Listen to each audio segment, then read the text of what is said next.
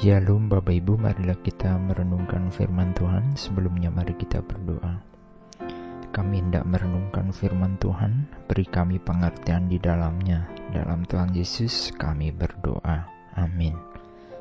Bacaan saat ini diambil dari Galatia 6 ayat 1 hingga 5. Galatia 6 ayat 1 hingga 5. Saudara-saudara, kalaupun seorang kedapatan melakukan suatu pelanggaran, maka kamu yang rohani harus memimpin orang itu ke jalan yang benar dalam roh lemah lembut, sambil menjaga dirimu sendiri, supaya kamu juga jangan kena pencobaan. Bertolong-tolonglah menanggung bebanmu, demikianlah kamu memenuhi hukum Kristus. Sebab kalau seorang menyangka bahwa ia berarti, padahal ia sama sekali tidak berarti, ia menipu diri sendiri. Baiklah tiap-tiap orang menguji pekerjaannya sendiri, maka ia boleh bermegah melihat keadaannya sendiri dan bukan melihat keadaan orang lain.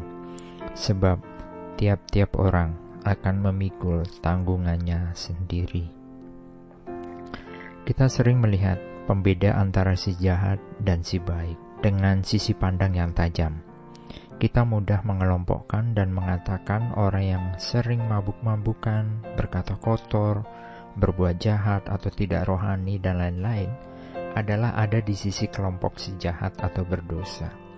Sementara orang dengan tutur kata yang baik, perilakunya sopan, suka menolong, senang mendengarkan firman Tuhan, maka akan masuk dalam kategori kelompok si baik. Di dalam kehidupan bersosialisasi dan bermasyarakat ataupun berjemaat, Sikap dan cara pandang ini membawa kita kepada sikap memilah. Tidaklah salah jika kita berusaha untuk memiliki komunitas orang-orang baik, dan secara alami pun kita akan memilih teman-teman yang baik. Tetapi, apakah ketika kita ada dalam komunitas orang-orang yang baik ini, mereka tidak melakukan kesalahan sama sekali?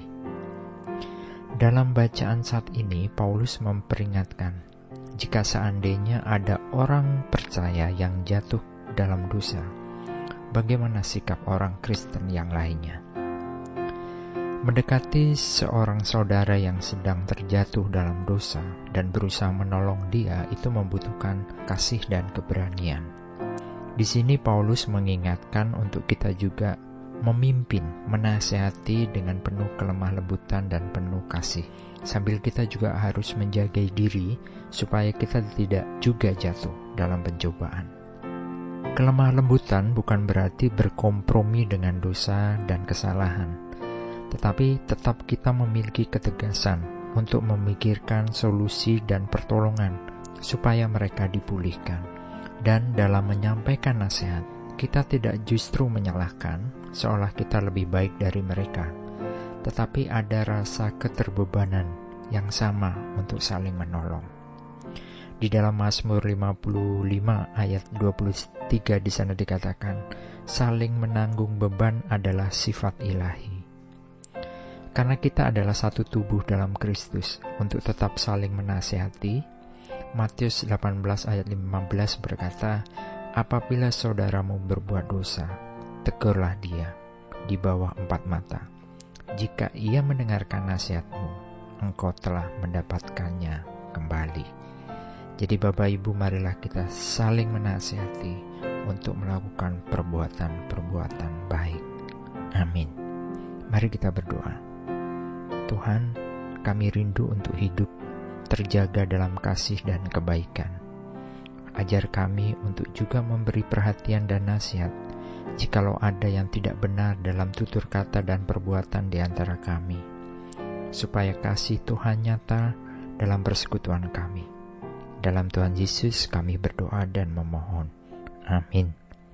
Tuhan Yesus memberkati. Shalom.